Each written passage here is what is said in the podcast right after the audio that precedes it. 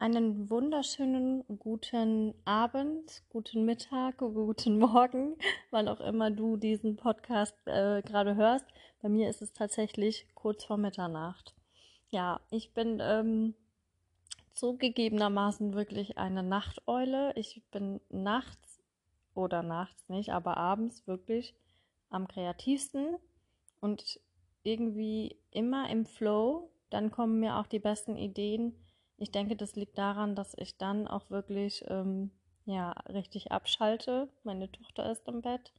Mein Mann ist auch meist dann gut beschäftigt und ähm, dann habe ich endlich Zeit für mich und dann kommt das, glaube ich, so, der Tag ist irgendwie zu Ende und dann fahre ich runter und dann kann mein Kopf wirklich kreativ sein.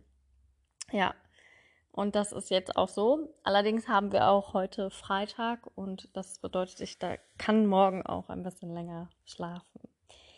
Ähm, der Grund, warum ich mich hier jetzt gerade melde und, und warum ich diese Folge für euch aufnehme, ist, weil ich einfach mega, mega inspiriert bin.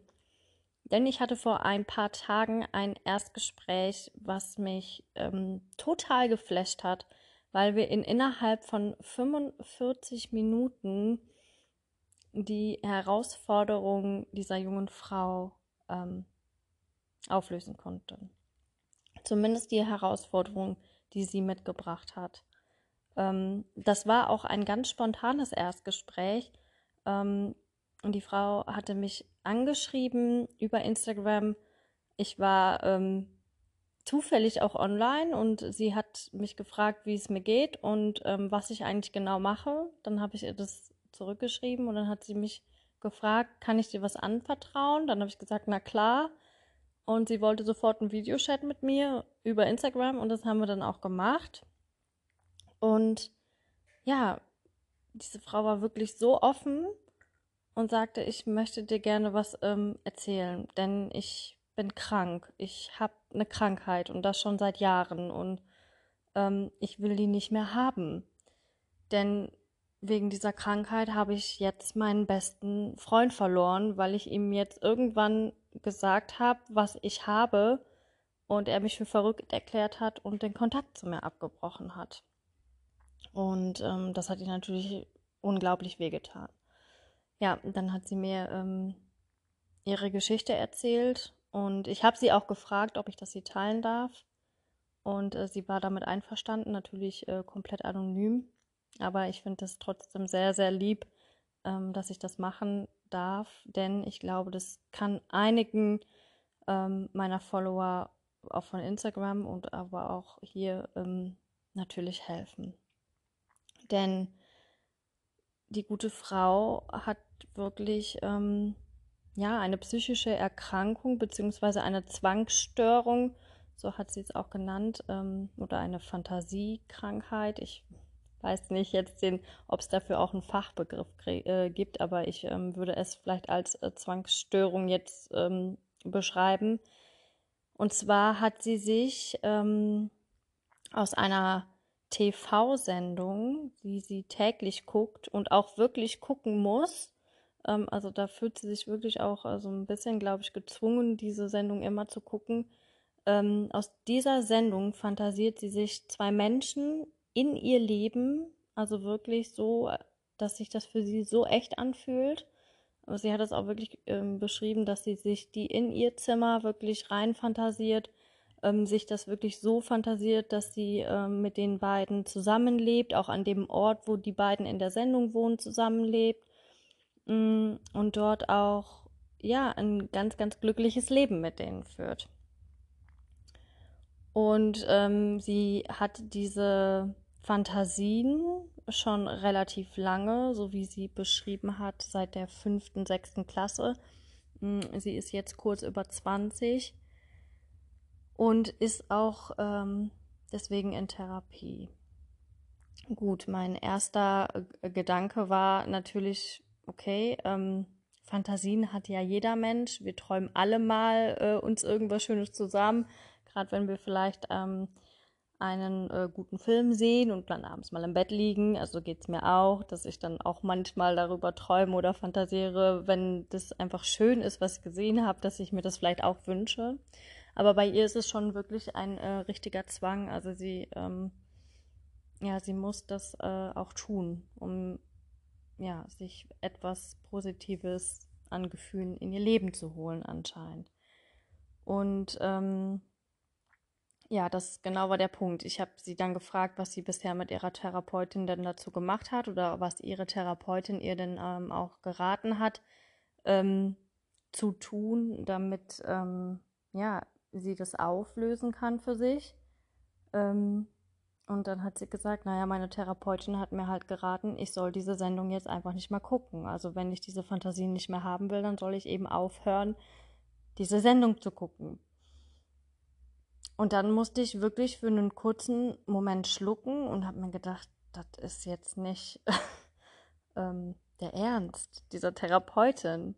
Ich meine, wenn ich mir das vorstelle, dann ist es irgendwie genau das Gleiche, als würde ich einem Alkoholiker sagen, also der geht zu einer Therapeutin und sagt, ich habe ein Alkoholproblem, können Sie mir helfen?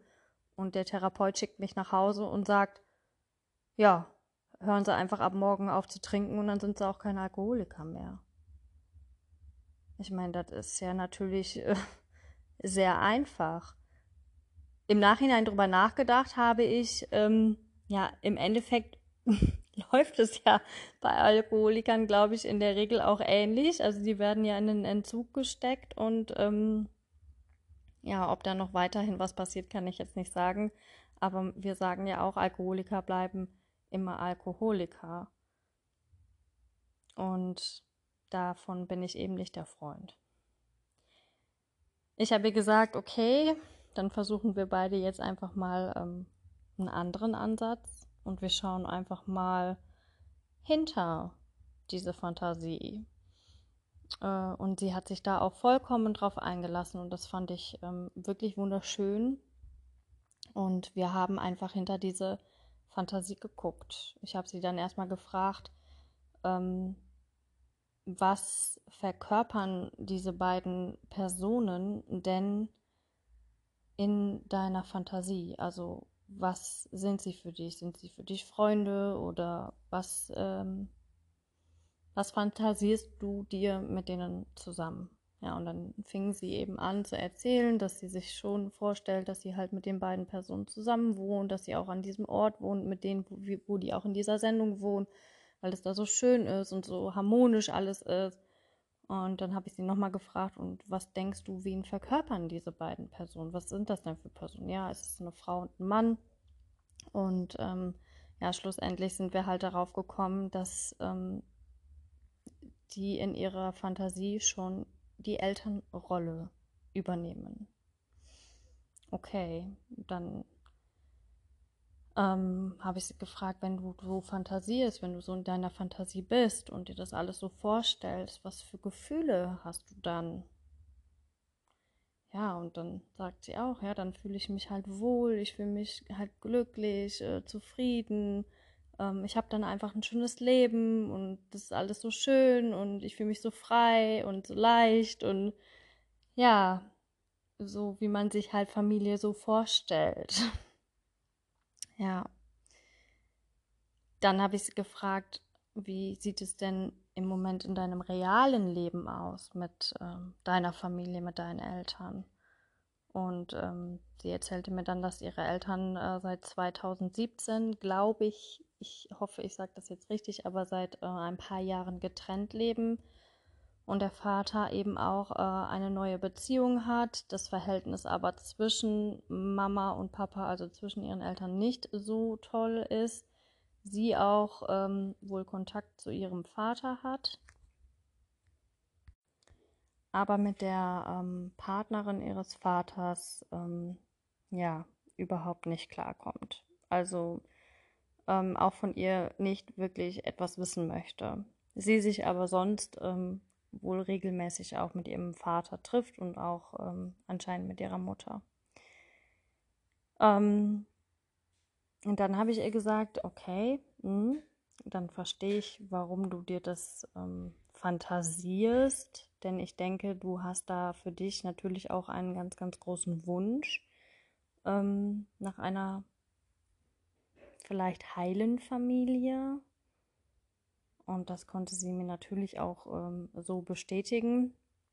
Und dann habe ich ihr gesagt, okay, ähm, das verstehe ich voll und ganz. Du sagst mir aber, dass du das schon tust, seitdem du in der sechsten, siebten Klasse bist. Das bedeutet, da waren deine Eltern ja noch zusammen. Wie sah denn das Familienleben aus, bevor sich deine Eltern getrennt haben? Ja, und da erzählte sie halt, dass das halt auch viel ja, von Streit geprägt war und es halt auch nicht ähm, sehr harmonisch in ihrer Familie ablief. Und dann war es ja, lag, liegt es ja jetzt auch auf der Hand, warum sie sich das in ihr Leben fantasiert hat. Und dann habe ich ihr gesagt, das bedeutet, dass du hast das Bedürfnis nach einer heilen, für dich perfekten Familie. Das ist dein größtes Bedürfnis. Und da kamen auch ganz viele Tränen. Und du wünschst dir einfach deine glückliche Familie. Und das schon seit Jahren. Und zwar so, so sehr. Und dieser Wunsch ist so, so groß, dass du dir das wirklich ähm, in dein Leben fantasierst, ähm, weil du dir das so sehr wünschst. Und dann hat sie das natürlich erstmal sagen lassen und hat mir das auch bestätigt. Und dann habe ich gesagt, und findest du, dass das krank ist? Findest du das Bedürfnis nach einer heilen, liebevollen, perfekten Familie, ähm, in der man groß wird, in der man geliebt wird, in der man umsorgt wird, findest du, dass das krank ist? Eine kranke Vorstellung ist? Nein. Also die Antwort von ihr war natürlich nein. Und dann habe ich ihr gesagt, eben. Ich so, für mich ist das auch nicht krank, sondern es ist ein Bedürfnis, was du hast. Und ähm, ich möchte, dass du dich aus dieser Schublade, dieser Krankheit rausholst, sondern dir wirklich sagst, ähm, ich bin so und so, der Name, und ich wünsche mir einfach eine perfekte Familie. So sehr, dass ich mir das in mein Leben fantasiere, damit ich mich gut fühlen kann. Weil ich das noch nie in meinem Leben gehabt habe und das vielleicht bei anderen gesehen habe und mir das für mich einfach auch so sehr wünsche. Und das ist doch vollkommen in Ordnung. Ja. Für sie war das Thema da schon eigentlich quasi gelöst. Und ich habe ihr gesagt, ähm, vielleicht wäre ein Lösungsweg, wenn du dich mit deinem Vater sowieso regelmäßig ähm, triffst, vielleicht der neuen Partnerin deines Vaters mal eine Chance zu geben. Weil ich habe sie gefragt, was macht dein Papa im Moment für einen Eindruck auf dich? mit seiner neuen Partnerin. Denkst du, er ist mit seiner Partnerin glücklich und die Beziehung läuft gut und die sind zufrieden? Und sie bestätigte mir das auch. Dann habe ich gesagt, naja, das ist doch schön. Und wer sagt denn, dass eine perfekte Familie bedeutet, dass Vater und Mutter zusammen sein müssen? Ähm, warum kann eine perfekte Familie nicht auch eine Patchwork-Familie sein, wo jeder seinen Platz gefunden hat, seinen Platz hat und wo jeder glücklich sein kann. Ob sie da nicht vielleicht mal einen Schritt in die Richtung der neuen Partnerin ihres Papas gehen könnte, um sich vielleicht ihre perfekte Familie in die Realität zu holen. Denn dann habe ich ihr auch so mal ein bisschen beschrieben, wie unsere Familie eben ist. Und bei uns ist ganz viel Patchwork in der Familie. Also mein Mann ist geschieden, hat einen 16-jährigen Sohn. Ähm, wir haben eine Pflegetochter.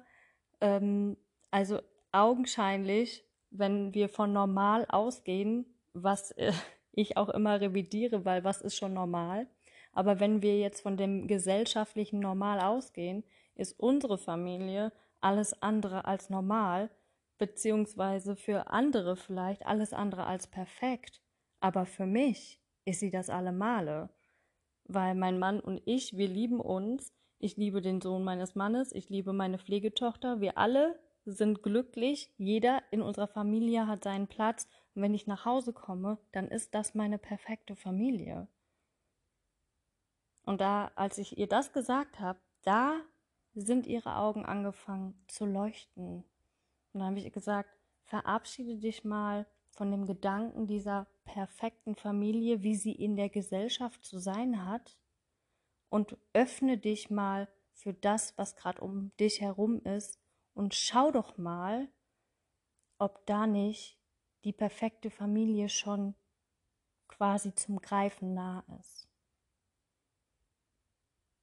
Dieses Gespräch hat 45 Minuten gedauert und sie hatte ein Leuchten in den Augen und hat mir bestätigt, ich glaube, das hätte meine Therapeutin vielleicht in zwei Jahren nicht mit mir geschafft. Und ich glaube auch nicht, nicht mit der Aussage, hör auf, diese Sendung zu schauen.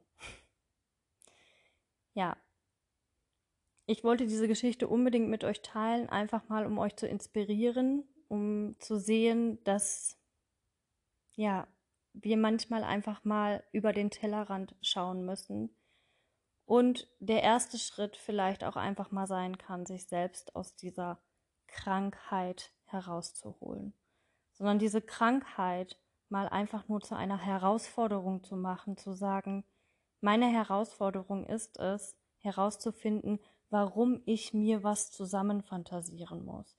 Oder meine Herausforderung ist es, ähm, herauszufinden, warum ich ständig Angst habe oder Panik habe. Ja, wir sind nicht gleich psychisch krank, nur weil wir Panikattacken schieben oder weil wir Angstzustände haben oder weil wir uns was in unser Leben fantasieren oder weil wir irgendwelche Zwangsgedanken entwickeln. Nein, unsere Herausforderung ist es, zu schauen, warum und weshalb findet das statt, was für ein Bedürfnis, was für Gefühle äh, fühle ich vielleicht nicht, was für Bedürfnisse sind da nicht befriedigt in mir. Ähm, und darum geht es. Macht euch nicht kranker, als ihr wirklich seid, denn das seid ihr nicht. Es gibt für alles einen Weg und der Weg führt meistens erstmal über unsere Gefühle und dann zu den Bedürfnissen und irgendwann in die Lösung. Ja, das wollte ich mit euch teilen und ähm, genau. Ich wünsche euch einen wunderschönen Abend und wir hören uns bestimmt äh, bald wieder.